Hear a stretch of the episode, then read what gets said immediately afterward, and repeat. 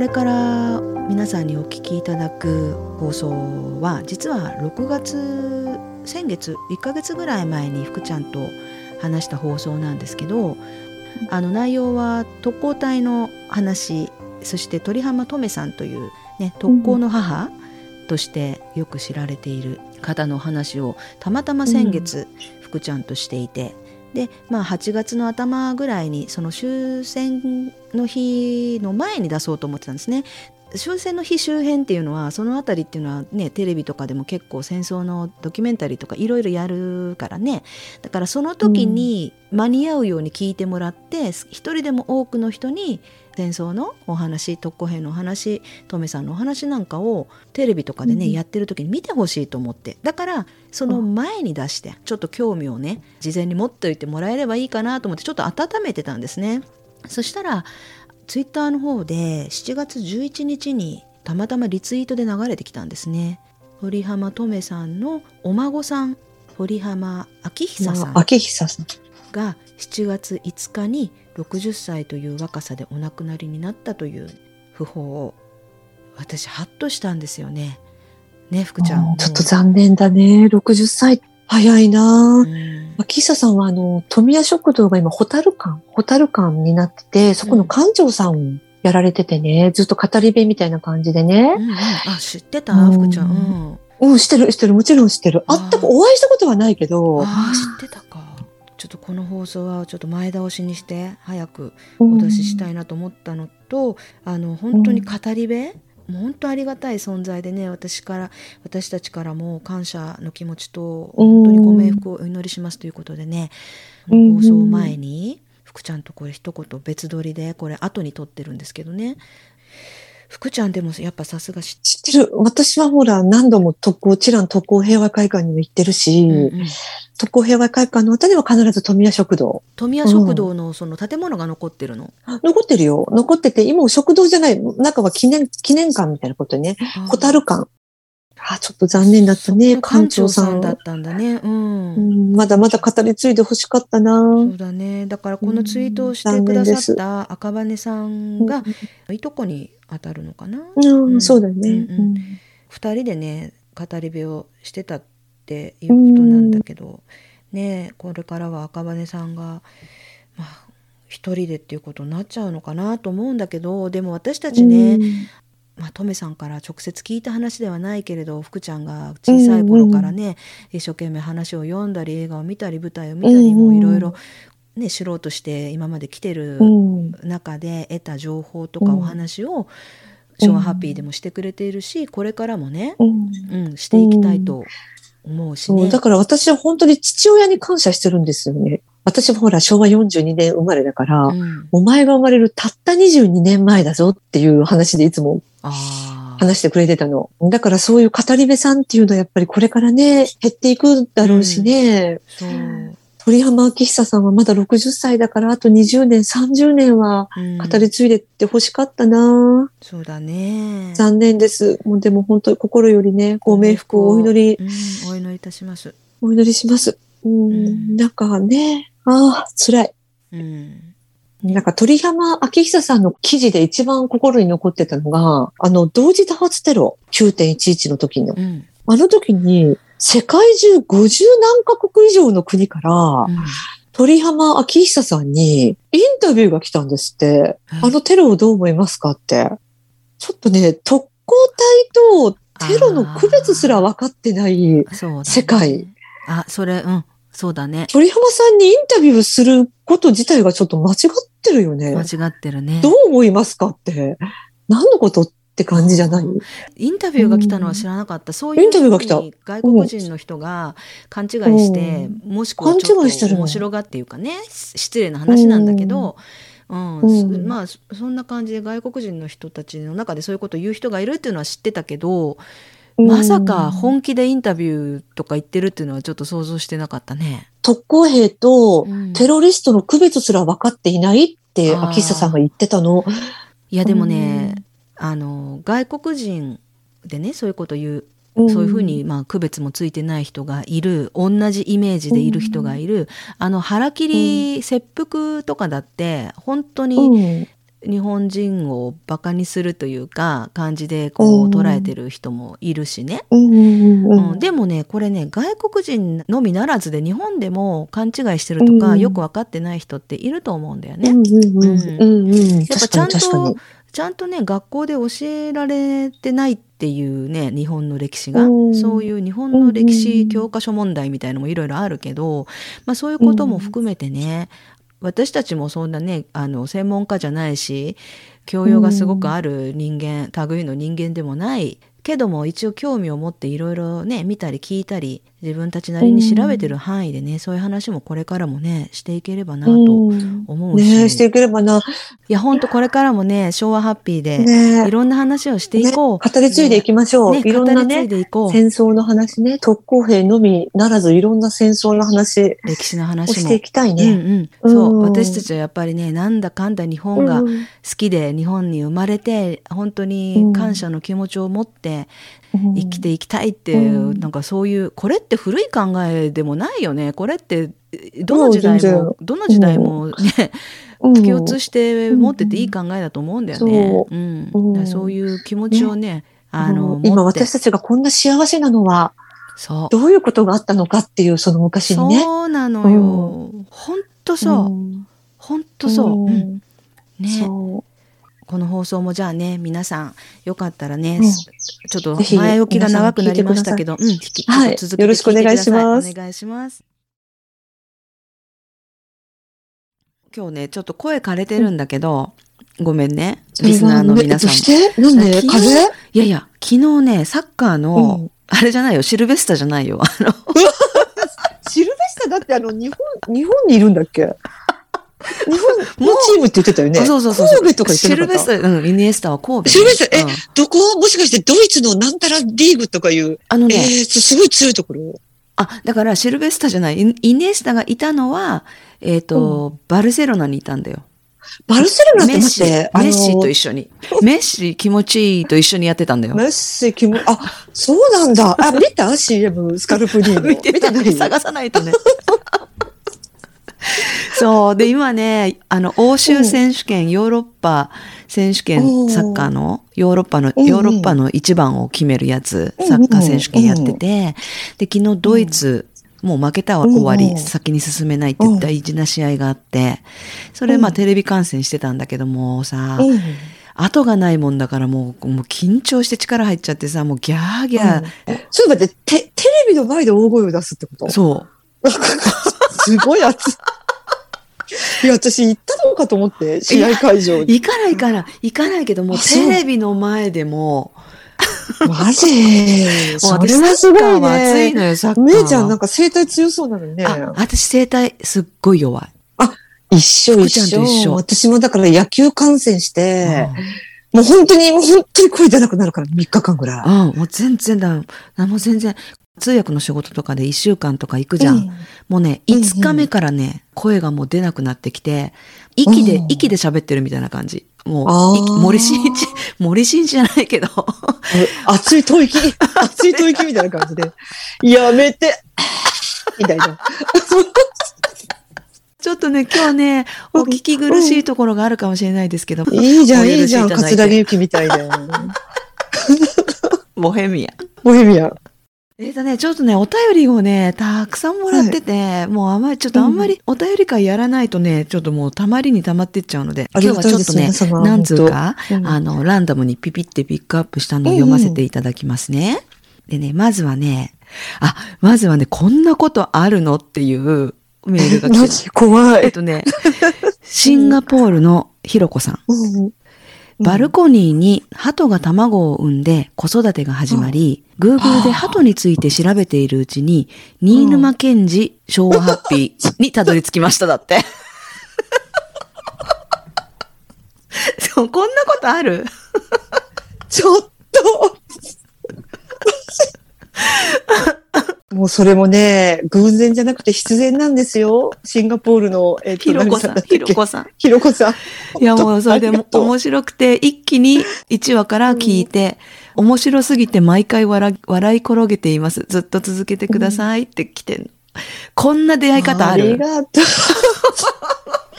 鳩は平和の使いだから、うん私たちとそのひろこさんをつなげてくれたんですよ、きっと。ねえ、嬉しい。すごいね。気に入って聞いてくれてるんだって、シンガポールで。ありがとうございます。日本とシンガポールとドイツの架け橋だね。うん、新沼賢治アンドハート。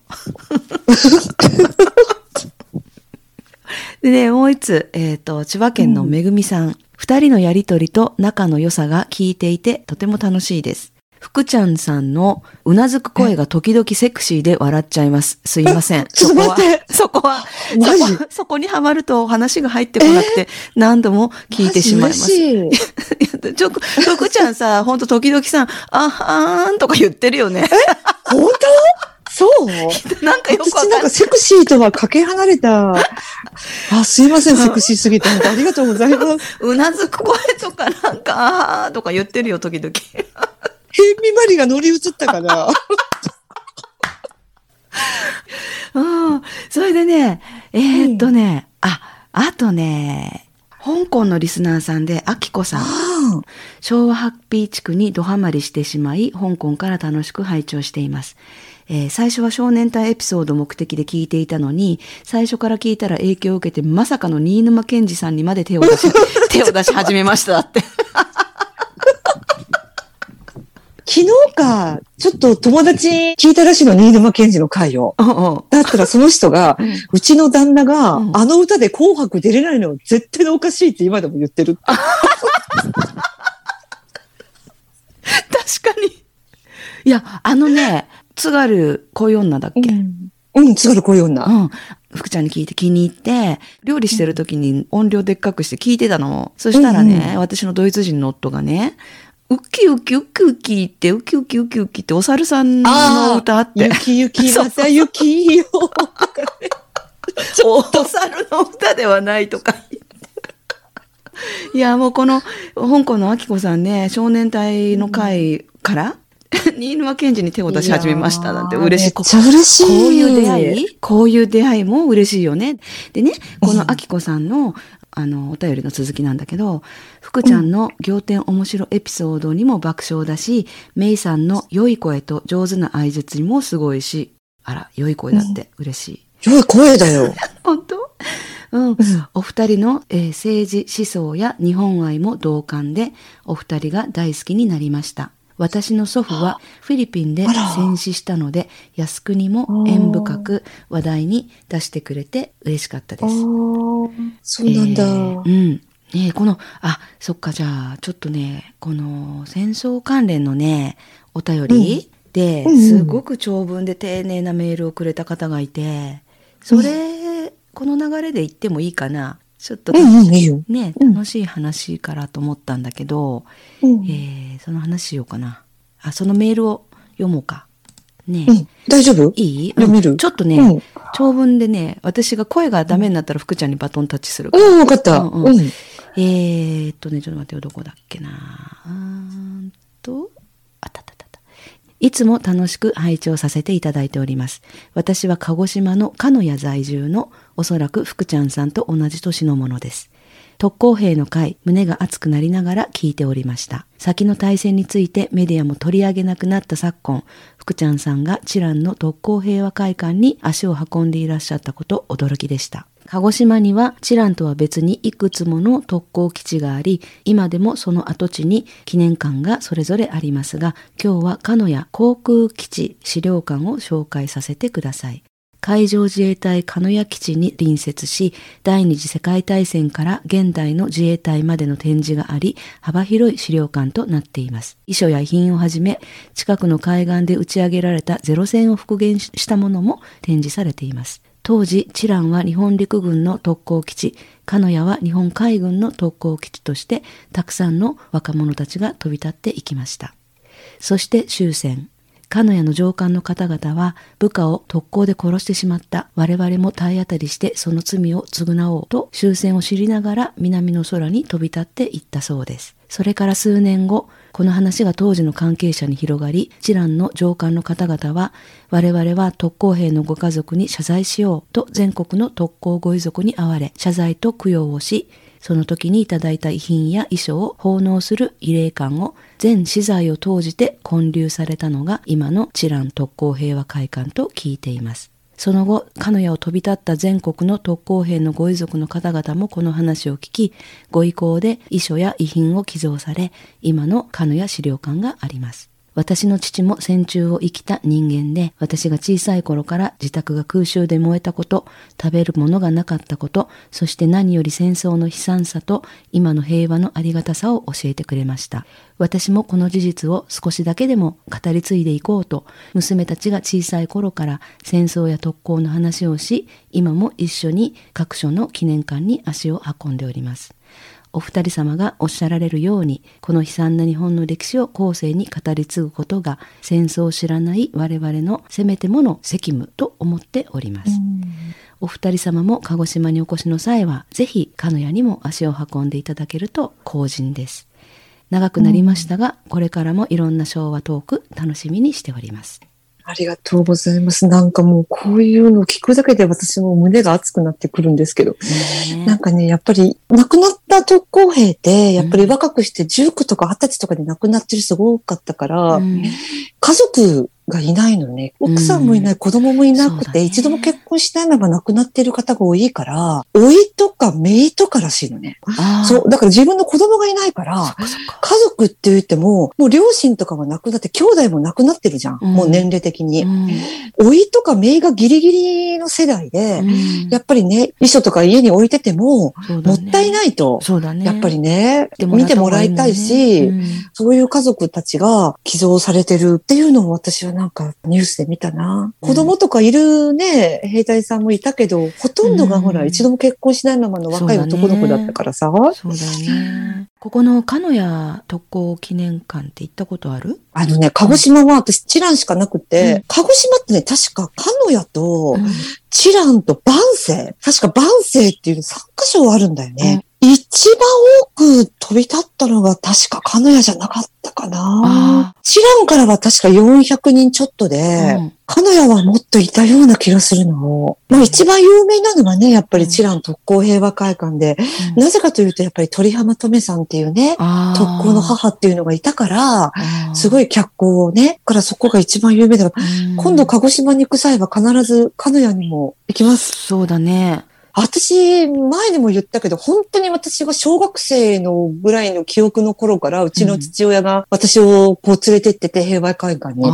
その頃って本当にその辺にゼロ戦が置いてるとか、ちゃんとした資料をじゃ資料館でなかったのね。うん、最初はね、確かの鳥浜留さん、特攻の母、うん、あの、軍人専用の食堂になってた、うん、富谷食堂。そこのね、特攻の母の鳥浜留さんが、亡くなった兵隊さんたちを、あの、一人で祀ってたのよ。遺跡にね、木を抜いてね。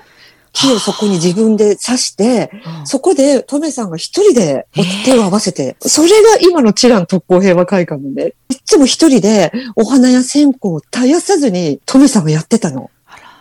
で、それから戦後確か10年ぐらいに、観音様の像が建てられて、それでなんかみんながわーっと、チラの人たちが、あ、もうすごく喜んだんですって。うんチラン特攻平和会館って今みたいなのができたのが、うん、確かね、昭和60年全部だったと思うよ。立派な建物ができた。私本当にちっちゃい頃から記憶にあるんだけど、今絶対ゼロ戦なんか触れない。うん、触っちゃダメじゃん、もう。うん、あの貴重っていうかね、うん、触ったらもう本当崩れ落ちるような、もうボロボロだから。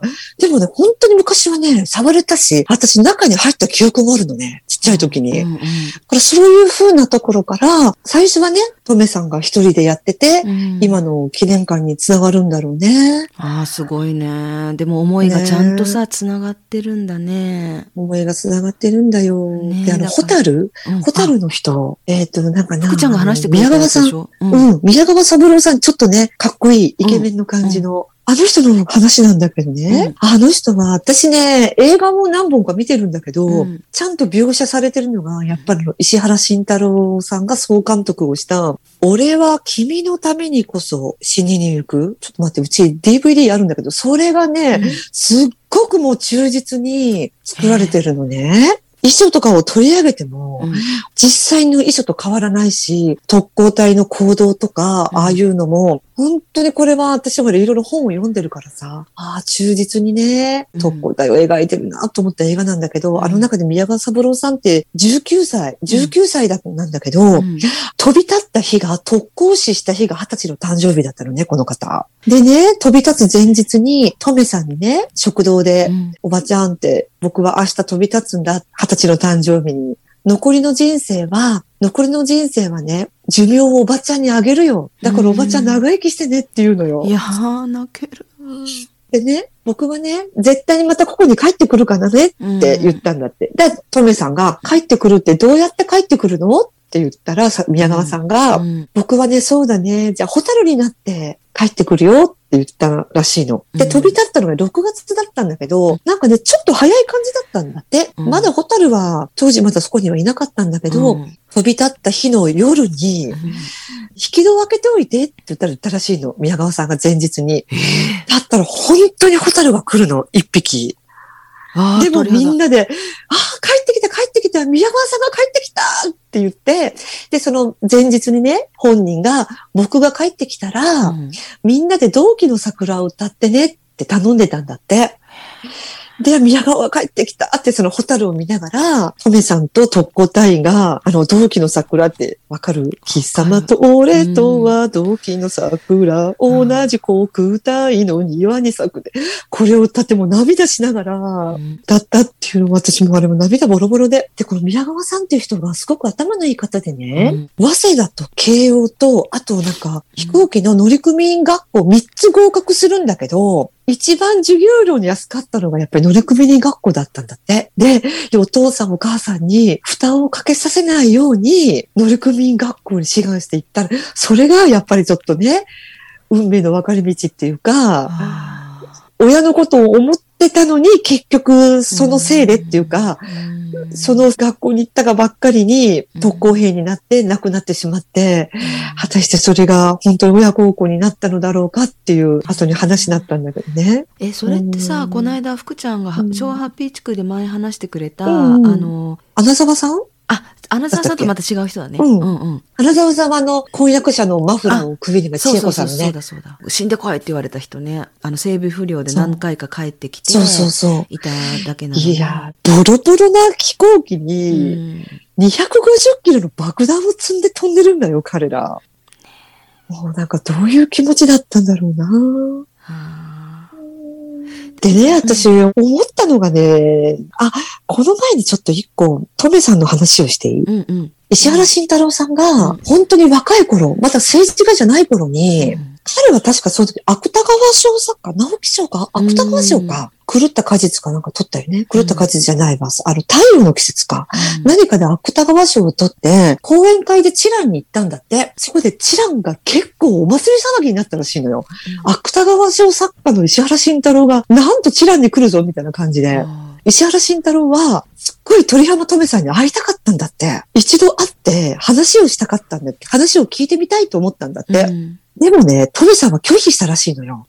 いや、自分は会いませんと。って言って拒否されたらしいのね。慎太郎さんが直々に申し込むと。だったら、慎太郎さんが、もう何とかしてくれって、役場にお願いするのよ。もう何とかしてくれって言って。で、その、鹿児島県で結構有名な、お医者さんか誰かに知り合いがいて、うん、その人がトメさんとちょっとね、交流があったから、うん、その人に頼んだら、もう、トメさんもやっぱり断れなくなって、ああ、もうじゃあ仕方ない、会いますよって、ちょっと半ばちょっと嫌々ながら的なところがあったらしいのね、トメさんは。うん、で、だったら条件がありますと、特攻兵が食べた料理を、それを一緒に召し上がってくれる、それを食べながら話ならできますって言ったらしいの。うん、もちろん食べますって言って、二、人が言ってね、それがね、なんだったかな、じゃがいもをなんか魚の汁かなんかで、なんかですっごく美味しくないんですって、それが。うん。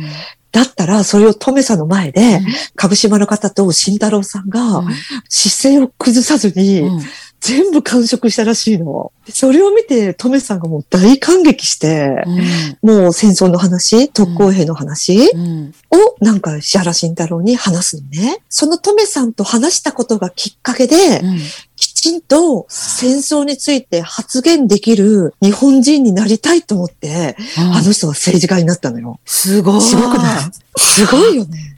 だからあの時にトメさんが会ってくれなかったら、慎太郎さんはもしかして政治家になってるかどうかは、うん、まあちょっとわかんないんだけど、うん、ちゃんと発言できる日本人になろうと思ったのは、うん、鳥山トメさんと会ったことがきっかけなんだって。うわ、すごいね。すごいよね。だから私、あの、石原慎太郎さんが、うん、僕は君のためにこそ死にに行くっていう映画を作った時はもうこれは絶対すごい映画だと思って。うん、で、それがね、一番最初のシーン、映画では最初じゃないんだけど、うん、石原さんの希望で、最初のロケ地は、特攻平和会館にしたいって、桜の満開の時期に。映画ではそれはラストシーンなんだけど、初めてのロケ、クランクインした最初のシーンは、チラン特攻平和会館で、本当に桜の時期ってすっごいのね。灯籠がいっぱい立ってて、ぶわーっとその灯籠も、両脇桜が満開なの。で、そこを生き残った特攻兵、それはあの、徳重さんっていう元石原プロモーションの徳重さんが演じてて、で、年老いた鳥浜留さん、車椅子で徳重くんがこう押して、で、パッと見たらもう向こうから、まあ、幻なんだけど、笑顔、亡くなった仲間たちの笑顔が、おーいって手を振ってるのよ、向こう側。それはね、本当にチラン特攻平和会館でロケをしたのがラストシーンに使われてるの。もうあれ最後泣くよ、ボロボロ。でね、その、石原さんが、その映画のオーディション、この映画に出たい人の条件で、自衛隊に入ることだったのよ。あの、希望で入れるよね。体験。体験入隊体験入隊。で、全員頭を三部狩り、だからそう三部狩りすることと、自衛隊に体験入隊すること。条件だったんだって。なんかあの、三島由紀夫みたいだよね。三島さんもなんか昔自衛隊に体験してたじゃん。あ、体験だったんだ、彼は。体験、体験入隊だよね。いやじゃあそれで集まった兵隊さんたちその俳優さんたち、うん、有名な人いる？主役は徳重聡。あとね筒井道隆。あの昔トレンディドラマ出てたあれは永遠のゼロかな。ちょっとごめん。あ辻道坂出てる出てる。待って、今ちょっとパンフレットを見てみる。出てる出てる。あと、窪塚洋介。それと筒井道隆さん。あ、的場浩二もいるね。あ、すごいね。あ、でも、あ、でもね、的場浩二は、上役の役で、うん、あの、兵隊の役ではなかったな。あ、ごめん。でも体当たりしていったとか、私でも、記憶が曖昧だね。話がいっぱい、うん、いっぱい知りすぎてぐちゃぐちゃになっいっぱいすぎて、うん。そう。うあの、勝野博になると上役だね。遠藤圭一とかね。でも結構そうそうたるメンバーだね。そうそうたるメンバーだよ。えー、じゃあその映画もう一回タイトルお願いします。ちょっと見ようよ。見る。見たい。私見たい。俺は君のためにこそ死にに行く。これ私 DVD あるからめいちゃん送ってあげたいけど見れないんだよね。ドイツではね。確か企画が違うんだよね。そう。なんか今どうなのかわかんないけど、見れないかったね。私も10年ぐらい前に友達が DVD、あの、日本の釣りバカ日誌とかいっぱい送ってくれたんだけどね。釣りバカ。好きでしょ。うん。でも全然見れなくて。だからちょっとどうしたらいい残念だよね。めいちゃんに送りたいのいっぱいあるんだけどね。ね本当。ちょっとぜひ。本当にこれは見てほしい。いい映画だから。もうね、この映画は事実に本当に沿ってるっていうか、本当に石原さんとこの映画監督が、鳥浜留さんの思いをつなげた映画っていうか、嘘偽りない映画だね。他にはちょっと嘘偽りある映画もあるんだけどね。それあれじゃない？それね、高倉健さんのホタルっていう映画があるんだけど、古畑康夫監督、一昨年か去年か一昨年か亡くなったんだけどね、うん、古畑作品に健さんが出てるってすっごいいっぱいあるのね。で、私ね、このホタルはずっと見てなかったのよ。うん、なぜか知らないけど、うん、私だから特攻関係の映画とか舞台とか、もうほとんど見てるのに、なぜかこのホタルっていうのは見てなかったのね。へえ、なんでだろう。なぜかというとね、あんまり評判がよろしくなかったのよ。評判っていうか、なんかね、見るきっかけがなくて、で、去年に私 j コムにしたって言ったよね。うんうん、j コムにして、何ヶ月か前に高倉健劇場ってずーっとやってたのよ。健さんの映画をずらずらっと毎日やってるのがあって、あの、それで何個かずーっと撮ってたのよ。ポッポ屋から、あの、太郎次郎のやつ、南極物語あか。ー懐かしい。そう、あれから駅ステーションからね、ずーっとなんか見たいのだけ撮ってて、うんその中にホタルがあったから、うんで、ホタルを撮ってたのね。うん。それを見たのが私、まあ、つい最近っていうか、1ヶ月、2ヶ月前かな。うんなんかね、評判が悪いっていうか、まあ、好きな人は好きなんだろうけど、うん。あ、納得したなっていうのがあってね。うん。この映画っていうのは、うん。ケンさんって特攻隊の生き残りっていう役でね、初めのシーンが、昭和天皇が亡くなったよっていう、崩御されたっていうシーンから始まるんだけどね。うんケンさんが特攻隊の生き残りでね、奥さんが田中優子さんなんだけど、うん。もともと田中優子さん、田中優子さんは、ケンさんの同僚っていうのをうん。仲間の特攻隊の方と婚約をしていったっていう役どころなのね。うんで、その婚約者っていうのは、有名な朝鮮の方で、本名は三山さんって言うんだけど、うん。映画の中では金山さんって言ってね、明日特攻で飛び立ちますよっていう日に、うん富谷食堂でトメさんに、うん実は自分は朝鮮人なんですって言って。で、アリランって歌があるね。アリラン、アリランってもう向こうの民謡かどうかしちょっとわかんないけど、有名な韓国の歌。それを富谷食堂でトメさんとトメさんの娘さんうんに歌って聴かせるっていうそういう役なんだけど、うんあ、役っていうかそれは実際の話なのね。うんでも実際にね、その三山さんには婚約者は特にいなかったんだよ。うんだからそれはあのフィクションで、うんうんあの、作ってる話なんだけどね。うんで、その三山さん、金山さんがうん亡くなって、あ田中優子が一人になっちゃうじゃん。婚約者が亡くなった。もう、それでもう落ち込んでる田中優子を健さんが励ますっていうか、うんそれで二人は結婚して、まあ子供は作らなくて、あの、田中優子がその癌になっちゃうのね。うんあ、それネネタバレしていいよね。もう昔の映画だから。うんうんうんそれで金山さんの遺品を韓国の遺族に届けるっていう話だったのよ。最後にね、あの、鳥浜とめっていう役名では出てないんだよ。別の名前だったんだけどね、んホタルって映画の中では。うんでもほら、誰が見ても鳥浜とめさんじゃん。うん飛び屋食堂だし。うんうん鳥浜とめさんっていう人は、うん生涯ね、一度もうん政治的発言をしなかった方なの。もうわからないわからないで通した方なのね。質問されても私はわかりませんって。うん。ずーっと生涯そういう政治的発言をしなかった方なのに、うん。あの映画の中のうん。鳥浜とめさんらしきうん。食堂の方は、うん。慰霊祭、慰霊祭あるよ慰霊祭っていうか、うん。せ終戦記念日に、うん。特攻隊の方について質問された時にうね、ん。天皇陛下に殺されたんだっていうシーンがあるのよ。ああ、これかと思って。で、それで全部す繋がったんだけど、うん。高倉健って、高倉健さんって、うん。その年の、うん。あの、日本アカデミー大賞主演男優賞を辞退してるのね。あだから、ケンさんがどういう思いでー。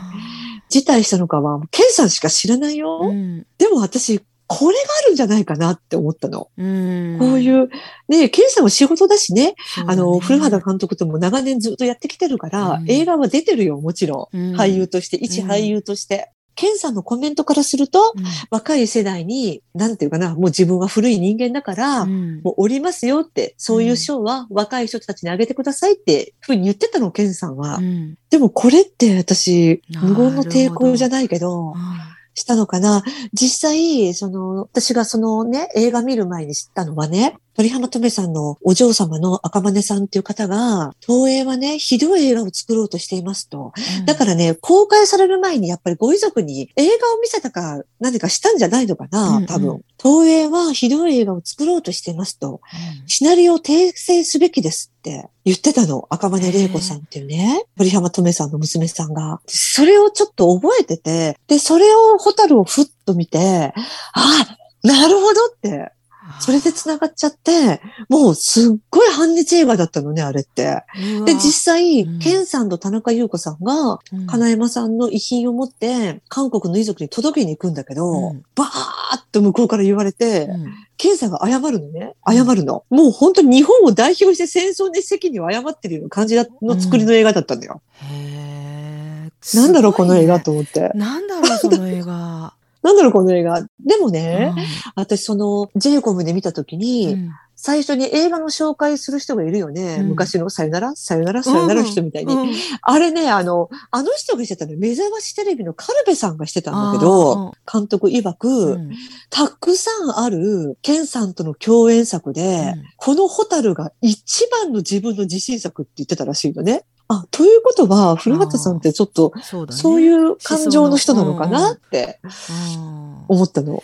でね、その映画の中で、その金山さんがね、遺書に、自分たちの遺書に本音が書けるわけないじゃないかっていうシーンがあるの。ね、それってさ、うん。全遺書を否定してない？特攻平和会館や、あの、靖国神社にの、あるさ、遺書を全否定じゃん。うんあ悲しいね。そんな。悲しい映画だった。私、ある意味悲しいなと思って。別のね、うんすごいなんか変なプロパガンダ映画っていうか、本当反日映画だね。慎太郎さん見たのかなこの映画。いや、見てるでしょ絶対見てるよね。見てるよ。うん私ね、舞台とかたまに行くんだけど、ん私あの、マザーっていう舞台があってね、うん。友達が出てたのよ。あの、見に来てくれませんかって、うん。チラシを封書で送ってきたのね。マザーっていう舞台で、特攻の母、母、鳥浜留物語だったのよ。ええー、と思って、私これね、3回見に行ってるの。チラシを送ってきてくれた人は、うんまあまあいい役どころだったんだけど、うん特攻兵の役でも友達が出てたの？で、その時の鳥浜トミさんの役は、うんめいちゃん誰だったと思う？びっくりなんだけえーわど、かんなバレエの大大林素子。すごい大きかった。あ、そのツーショット写真あるわ。それ送るね？めいちゃんにまた後で、いつもながらに。あ、あの人も出てた。それからすぐ亡くなったんだけど、後を買い、マザー見て、ちょっとして亡くなったかな？えー私この間会ったばっかりって思ったような記憶があるな。で、その後にね、何年か経ってね、一昨年ぐらいかい。な、流れる雲よっていう特攻ミュージカル、特攻隊の話なんだけど、うん。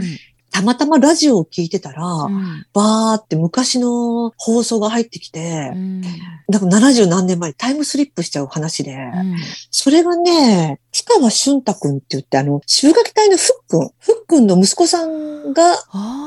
役どころだったのね。でで、鳥浜さんじゃなかったけど、お母さん役が、本当のお母さんの土屋香織さんだったのよ。でも、あれはちょっとミュージカルだったからね、歌とか踊りとかもあったから、ややっぱりマザーの方が、うん現実味っていうか良かったな。あ特攻隊の話はね、見逃さないの、私。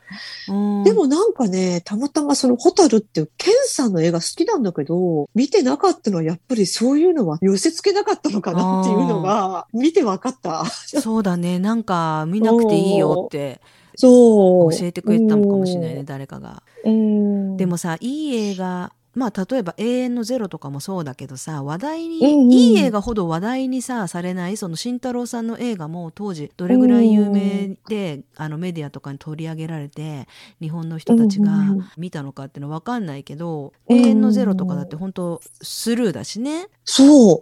なんで？だからほら、あの、岡田くんの代表作って絶対永遠のゼロなのに、うん、三浦春馬絶対にさんとかね。取り上げられない。みあ、そう、三浦春馬。あ、そうだ、三浦春馬だ。うん彼も出ててさ、で、なんか、靖国神社に参拝してる写真を SNS にアップしたらすごく炎上しちゃって、それもなんか、すごく落ち込んでたってね、そうそうそう春馬が。ねなんか、三浦春馬の代表作は永遠のゼロですよ。君に届けでもなく、うん。恋歌？恋空？だったっけ？それでもなく、うん。永遠のゼロです彼の代表作は。すごい分かりやすいなってうん。だからね分かりやすいよね。日本なんか避けてるもんね、うん。日本を褒め褒めてるとうん。か真実を伝えてることに対してメディアがね、ん。くちゃんは本当 j イコムライフエンジョイしてるね、ジェイコブライフエンジョイ。もう今、本当に 私ね、今ね、すごくね、ロスなんですよ。今、めいちゃん。私もね、がっくり落ち込んでるの、今日から。はあ、昨日で必殺仕事人が終わってしまってね。あもう仕事人ロス。今度仕事仕事人の話もさせて、今度。ー仕事人スペじシャルっくりさせて、今度。うん、仕事人スペシャルさせて。もうもう、分かった清の話をさせて、清の。あ皆さんは、あの、氷川じゃないよ。中条だよ。あうんしようしよういやあの昭和ハッピーではねしようしようあの本当にいろんな話をしてるけど、楽しい話ばっかりじゃなくてこうやって戦争とかね、うん特攻兵、まあ、福ちゃんが本当にいろいろこれは昔からなのね、うん。子供の頃から興味を持って調べてるんだもんね。特攻兵のこととか、ね、そうそう。う。ん、だから、うん。私も福ちゃんを通していろいろ教えてもらって。もともと興味はあるけど、やっぱりテレビとかであまりね、うん。積極的にやってない部分もあるんじゃないかと思って。で、うん。だからね自分から情報を集めていかない限り知り得ないこともすごく多いんだけど福ちゃんが。福ちゃんが教えてくれるからねすごいありがたいと思って聞いているし、ね、こういう話はやっぱり続けてしていかないといけないと思うのねもう本当に。うん私たちの子供たちの世代の人たちがこの話をしてくれるかどうかっていうのは私たちにかかってると思うんだよね。うん私たちがこういう話をし続けていくことでね彼女たちが彼らがこういう話をおじいちゃんおばあちゃんに聞いたとかお父さんお母さんに聞いたとかでもそのお父さんお母さんも戦争を経験してない世代になっちゃってるんだけどさもうそこは変えられない。そこは変えられないけど、ね、私たちも微力でありながらね、こういう話は時々でその話に反応してくれてね今回みたいにリスナーさんがさ、お便りくれたみたいのもありがたいよね。そうだね。ねだから本当福ちゃんと九州旅行行く時は絶対に鹿屋とチランと。行きましょう行きましょう。そしてあの舞台のそのマザー特攻の母鳥浜留物語っていうのはこれもロングラン上映っていうの、うん。結構ね何年に一回か配役キャストを変えてやってるからあさ本当に？皆さんぜひうんやってる。ちょっと調べてね。それが調べて分かったら皆さんにまたね、うんうん。ここで話せば。そうだね、うん。そうしましょう